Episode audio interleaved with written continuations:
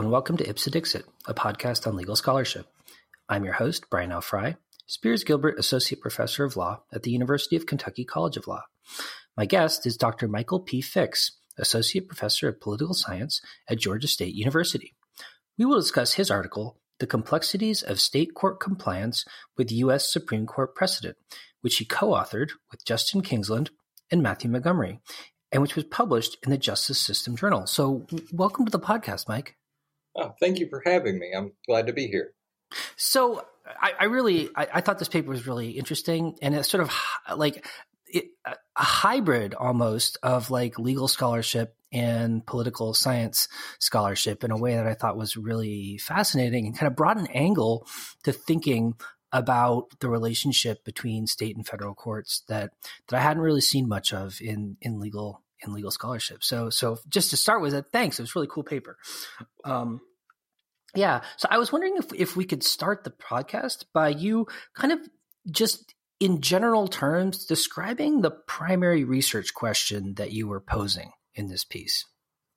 Well, well, definitely, and and I appreciate that introduction because that really is a lot of what I try to do in my broader research agendas is tie sort of traditional doctrinal ways of understanding the law to more empirical political science ways of understanding the law. And I think by not setting the two aside and actually seeing how they fit together, we can learn more as a community. So, so thank you for acknowledging that. Um, as far as, as the specific question here, it's it's actually part of a, a broader research agenda where my interest largely in state courts um, has led me to think about well, we're so focused in the law with thinking about what the U.S. Supreme Court does and the decisions issued by the U.S. Supreme Court. But we know simultaneously that when the U.S. Supreme Court issues a decision, even a landmark one, it is not self enforcing for the most part. And it's up to other actors to determine really the impact of that precedent. And in many areas of the law, it's less lower federal courts and more the courts in the, the states that will have the, the last say in determining the true impact of a Supreme Court decision. So that's what brought me here. The question of, of how do state high courts decide whether to positively or negatively use the precedents issued by the U.S. Supreme Court, and in future research um, that I'm working on now in a book project to expand this and actually ask, well, when do they just ignore them altogether? Yeah. So I really I I I dig the project, and what I one of the things I especially like about it is that on its face it almost sounds kind of weird, right? I mean, eh, because normally we think that you know U.S. Supreme Court precedents. I mean, those are those are binding, right? I mean, state courts don't have the choice whether or not to to to follow them. But that's not really 100% true. So maybe you could talk a little bit about sort of how and why uh, state supreme courts might not actually be enforcing U.S. Supreme Court precedents in in the way that you describe in the paper? Well, sure. Um, even the Supreme Court itself has never said that state high courts are bound by all of its precedents in all possible cases where they could need to use those precedents or where those precedents could be relevant. The Supreme Court has said that its precedents are only binding on state high courts for matters of federal question. The adequate independent state grounds doctrine, dating all the way back to Kilgore versus Missouri in the 1860s or 1870s, um, basically says hey, if state high courts can address this question purely on state grounds with no reliance on federal law, and they can do so in a way that's that's adequate to fully answer the question, then then we have no grounds to to to look at their decision. Um, and even when precedent is binding, even when state high courts recognize that a precedent is binding, Supreme Court precedents often have a lot of room for interpretation. No two cases are going to ever have identical facts. So can you distinguish the precedent on the facts? And even when you don't distinguish the precedent, there's a lot of flexibility. For example, in this paper, we look at applications of Miller versus California. Miller is such a vague uh, standard laid down by the Supreme Court that we see a lot of state high courts applying Miller to come up with very liberal or very conservative outcomes, but still applying the three prong test from Miller versus California. So even when they apply a precedent, they have a lot of flexibility in how they apply that precedent. So, so how do you go about studying this question empirically? I mean, you're crunching a fair amount of data here, and you're you're using a lot of of different variables. C- can you talk a little bit about sort of how you conceptualize approaching like posing this question and and why you chose to look at certain vari- variables and maybe not other ones? Well, that's a good question because for me it always starts with the research question. What is it that I want to ask? What is it that I want to understand? What is it that I think existing explanations are insufficient to tell us? And then from there, I try to figure out how to get from there to something that I can empirically model. And what that means is, in this case, reading hundreds of state high court obscenity decisions. And, and so I and the two grad students who worked with me on this project read every state high court obscenity decision issued since the Supreme Court handed down Miller versus California. And in doing so, we were trying to isolate the, the core factors. And a big part of the, the theoretical argument that we make in this paper, and so this was our main variable that we had to figure out how to get a handle on, was that whether or not a state Supreme Court followed, again, we use Shepard citations for that, um, whether a, a state Supreme Court followed a U.S. Supreme Court precedent we thought theoretically may be driven more by how that court has dealt with the precedent in the past than the precedent's overall um, positive or negative uh, treatments over time. And so to do that, we started with each of those state high court decisions and we looked at whether the state high court positively treated Miller, negatively treated Miller, or simply cited it or uh, anything else that Shepard's would code as a neutral treatment.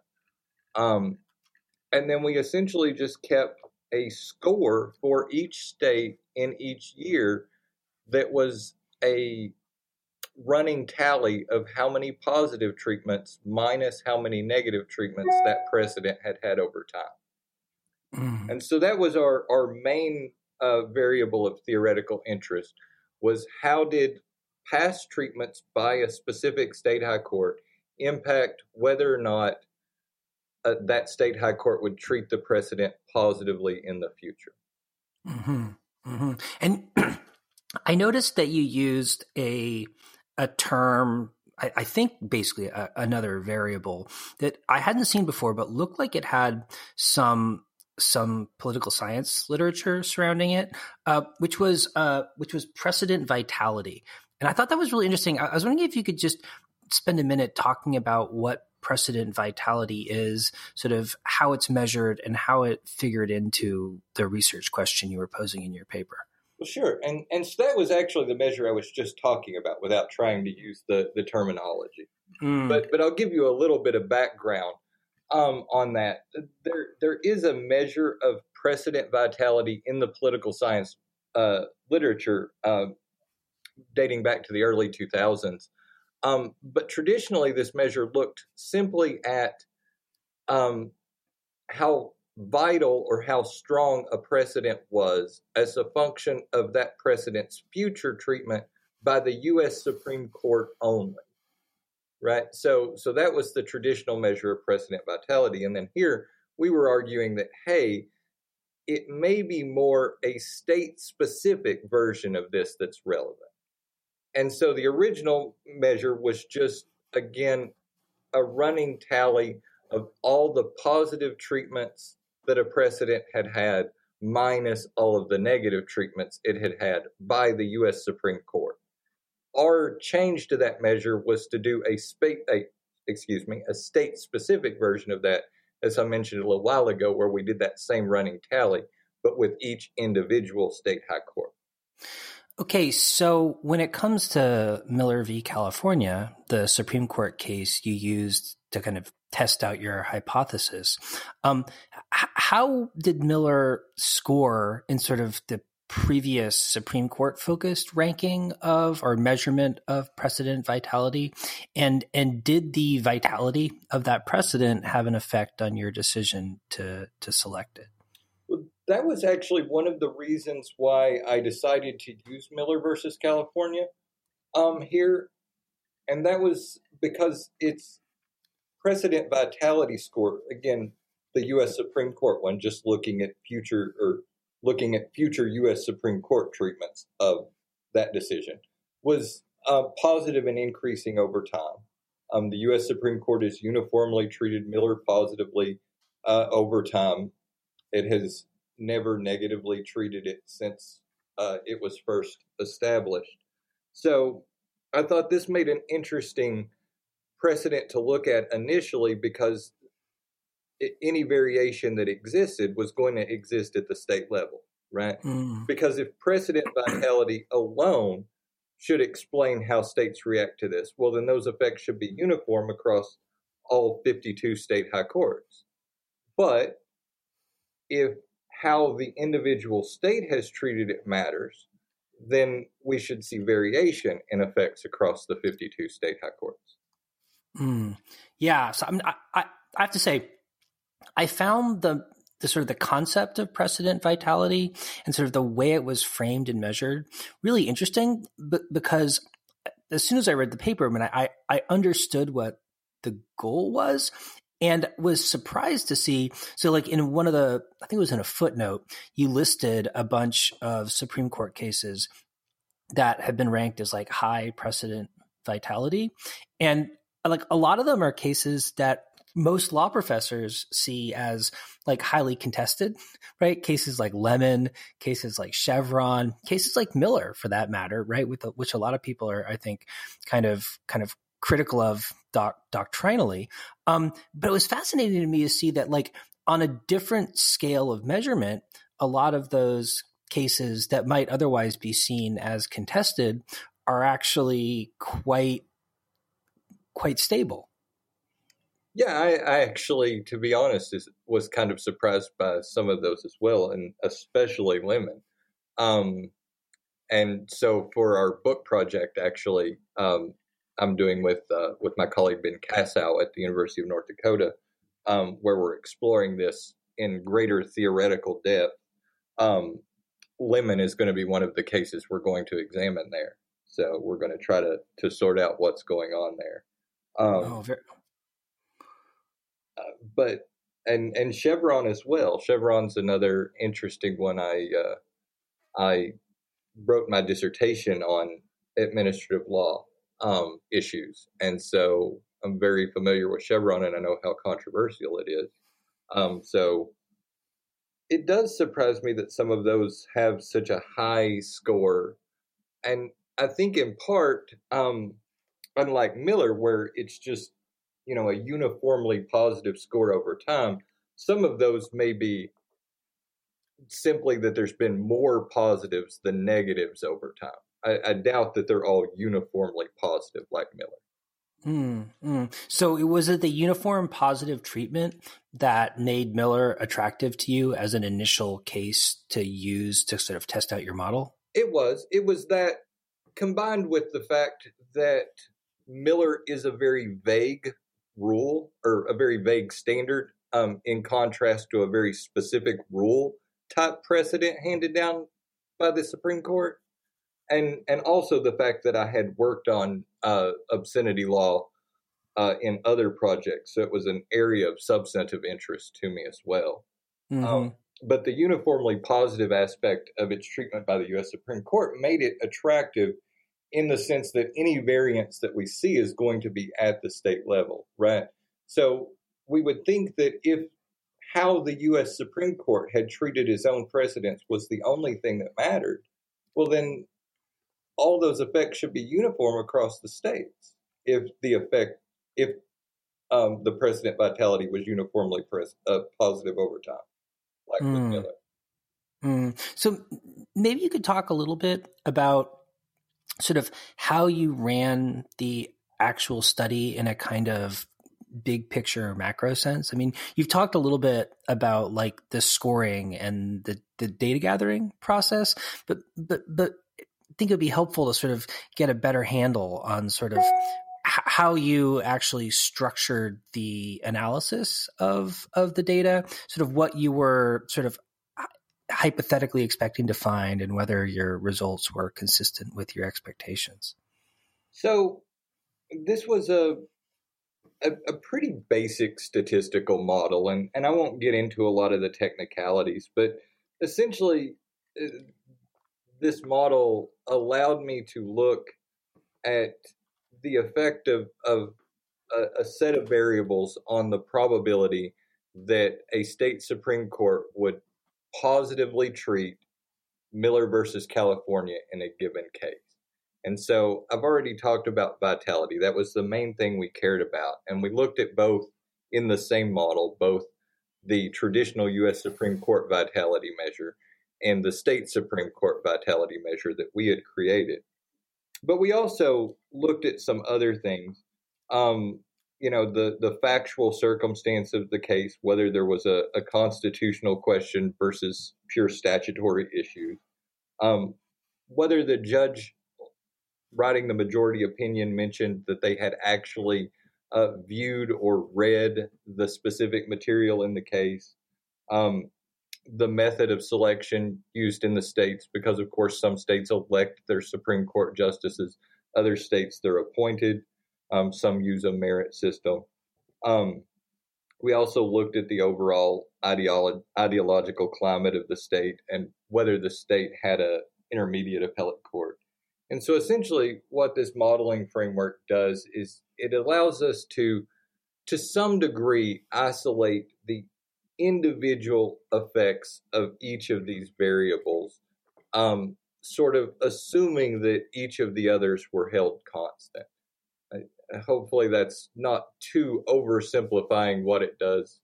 I'm bordering on being technically inaccurate to give the intuitive explanation that works yeah, no, I think that makes a lot of sense. So, so these are a lot of fascinating variables that that you're looking at because they get at so many different kind of elements of kind of judicial politics, as it were. Um, you know, what kind of results were you expecting, and and what did you end up seeing? I mean, you obviously chose those particular variables because you saw them as things that you know theoretically or conceptually were likely to potentially impact um, the uh, the application of Supreme or the kind of the the use of Supreme Court precedent. W- which ones did you find were most salient for state court judges, or was it did it differ among different states? Well, I I don't have enough data to break it down to individual state level predictions. Um, that's something that I would have to explore more qualitatively and actually dig mm. into the the doctrine and the decisions. Um, and there wasn't enough room in this paper to do that. Um, but the just empirically and looking, you can sort of think of it as an average effect across all states. Mm. Um, that that it was the state specific vitality measure that seemed to have the strongest effect. That the the more positively a state high court had treated Miller in the past, the more likely it was that that same state high court would treat Miller positively in the future. Mm, mm. And that's that's true. Even though presumably, given the long time frame of the study, there would be a great deal of kind of personnel variation, as it were, on all of those courts. Right, and that that effect is to some degree truly independent of the effect of Miller's aging over time, because we did account for the age of Miller with a separate uh, a variable just to look at the effect. And and many studies have shown that that a precedent is less likely to be treated positively over time, all else equal. Um, and we did find results consistent with that, but uh, including that in there is more just to show that any other effects we have are independent of that. The mm. two things, other than our main uh, our main theoretical interest that really stood out was the was the importance of the two factual variables we controlled for, um, mm. and and that was uh, that whether or not there was a constitutional question in the the case before the Supreme Court, the state Supreme Court, um, would lead to about a 25% increase in the likelihood that they would treat Miller positively versus a case that dealt only with statutory issues. Um, and secondly, that if the majority opinion author specifically noted that they had viewed the material in question, either watched a film or read the novel or, or whatever the particular uh, potentially obscene material was, that it was about a 20% higher likelihood that they would treat Miller positively. Um, huh. So I found those two things fascinating. Um, I don't know that I have a nice theoretical story for the latter, but mm-hmm. uh, it mm-hmm. was an interesting finding. Um, yeah, intriguing, and like seems like another potentially productive avenue for for further research. Yeah, it's something that I would definitely like to get out further. Um, and I have uh, done some more historical work on on obscenity law as well. So it, it's an area that I've spent a lot of time working on. Mm. Mm. You know, I, I, have to say, anecdotally, um, you know, I read your paper a couple days ago, and it was very much kind of on my mind as I was thinking about this interview. And then last night, I read the transcript from Iancu v. Brunetti, and like the the precedent vitality of of Miller v. California really stuck out to me because the court spent so much time in the kind of colloquy, especially with the respondents' counsel, you know, kind of talking about obscenity in United States v. or sorry uh, Miller v. California, and how that might be relevant in in that context. So uh, it was a nice like sort of synchronicity moment for me. It it has been one of those precedents that's just sort of hung around, right? It, it's sort of always in the background, and and even the people who seem to critique it um, end up applying it in the end uh, there you see a few pretty uh, pretty vehement criticisms of it.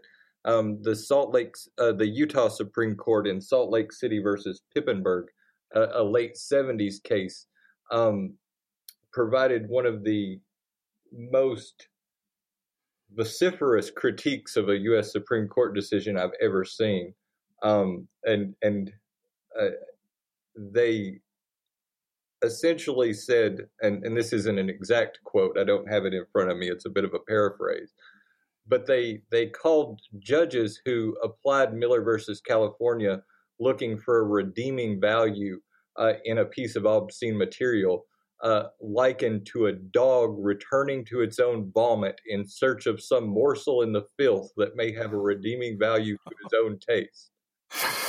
Oi. wow. Yeah. So so in in the paper you you conclude by sort of um, among other things, reflecting on how your findings in relation to Miller might might relate to kind of asking similar questions about other Supreme Court precedents. I, I was could you maybe reflect on sort of what you would kind of what kind of hypotheses, if any, you think you can draw uh, about this kind of question asked in a broader context. And you know, are are there? You mentioned a few other cases you were interested in in working on. C- could you talk about you know why you know which which cases you think would be most useful to to pursue or explore using this framework, and what features of those cases um, you want to test? Well, so so that's what I'm working on now, and and this this paper gave me the idea that, that this idea of a state specific vitality is going to be really important.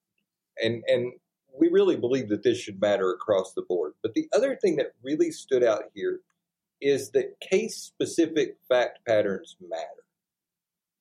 And so one place where facts can make a big difference is in in crim pro cases. Mm. And so that was to be one of the next avenues that, that we looked at. And so I, I, mentioned that I'm working on a book now that, that expands this theoretically a little bit. And two of the cases that we're going to examine in that book, um, I've already mentioned Lemon, but a, a second one's going to be Atkins.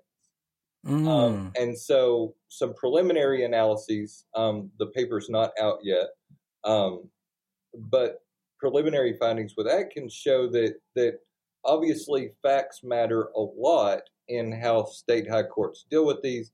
With Atkins, we specifically looked at whether there was a specific mention that the petitioner had an IQ below 70 and whether or not there were claims of uh, mental health issues, uh, because a lot of petitioners were trying to use uh, claims of mental health to argue that they deserved an Atkins exception, and the state courts uniformly said no to that.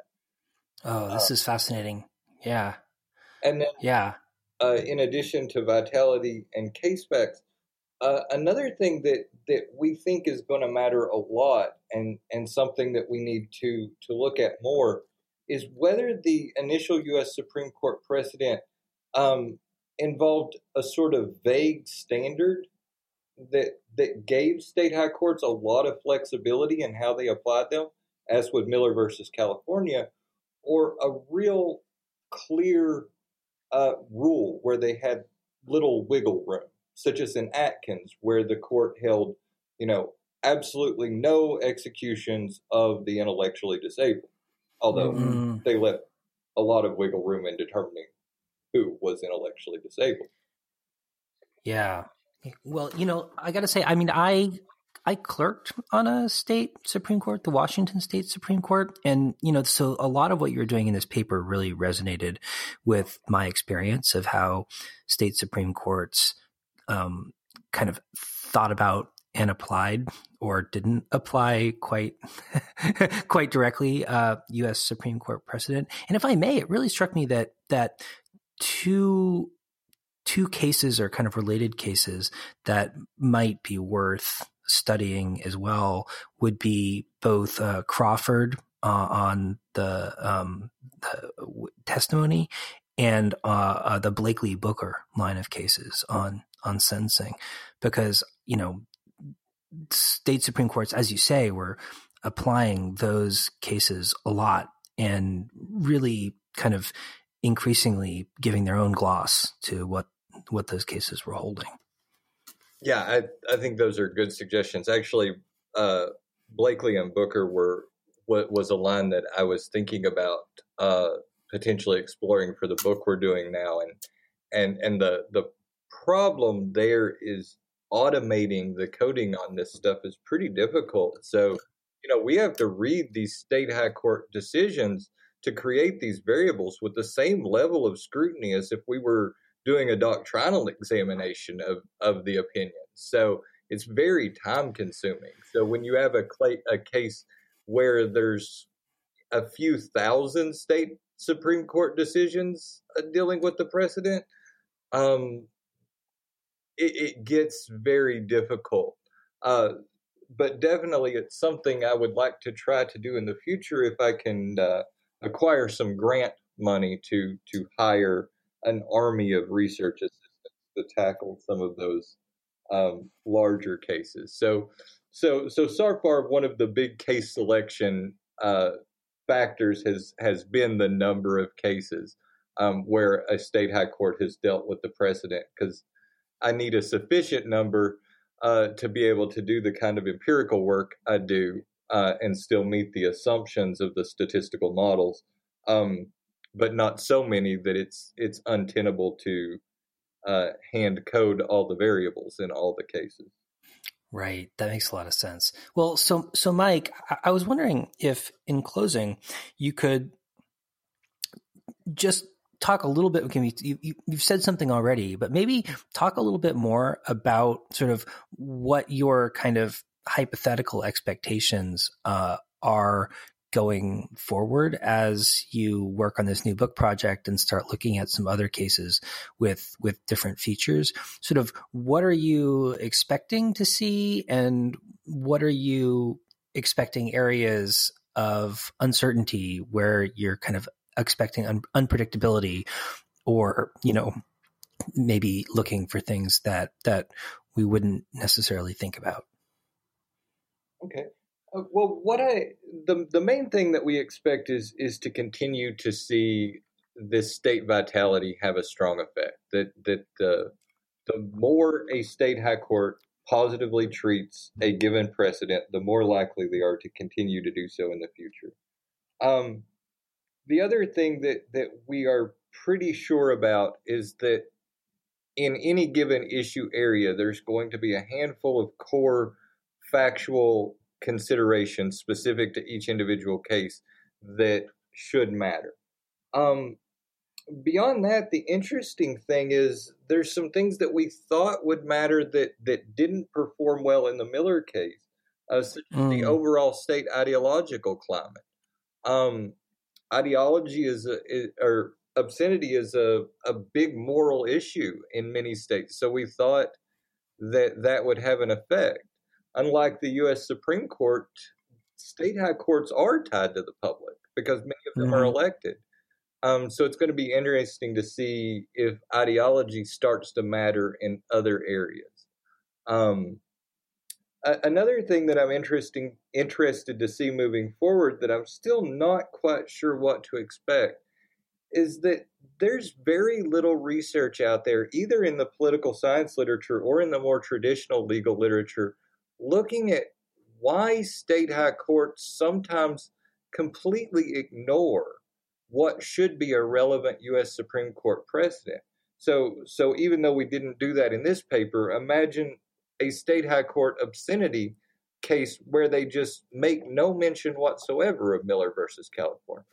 Under what mm. circumstances do they decide to do that? And that's something that we're exploring in the book um, that I think is going to be interesting but we don't really have a lot of big expectations yet for for when we should see that versus when we shouldn't. It's something that that we're still fleshing out a little bit.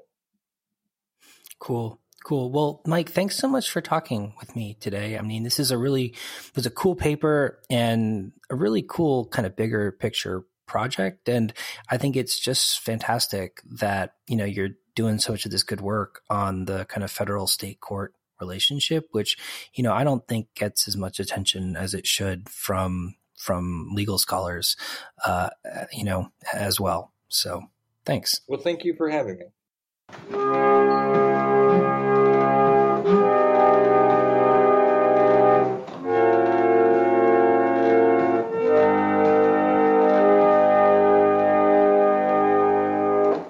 We're here with Alan Arkin, who's one of the stars of the new comedy Fire Sale. Is there any sex or violence in Fire Sale? Rob and I hold each other and jump up and down at one point. Would that be sex or violence? I don't want to get into any philosophical discussions about where sex begins and where violence ends, or vice versa. Fire Sale. It's just plain nuts. Rated PG, parental guidance suggested.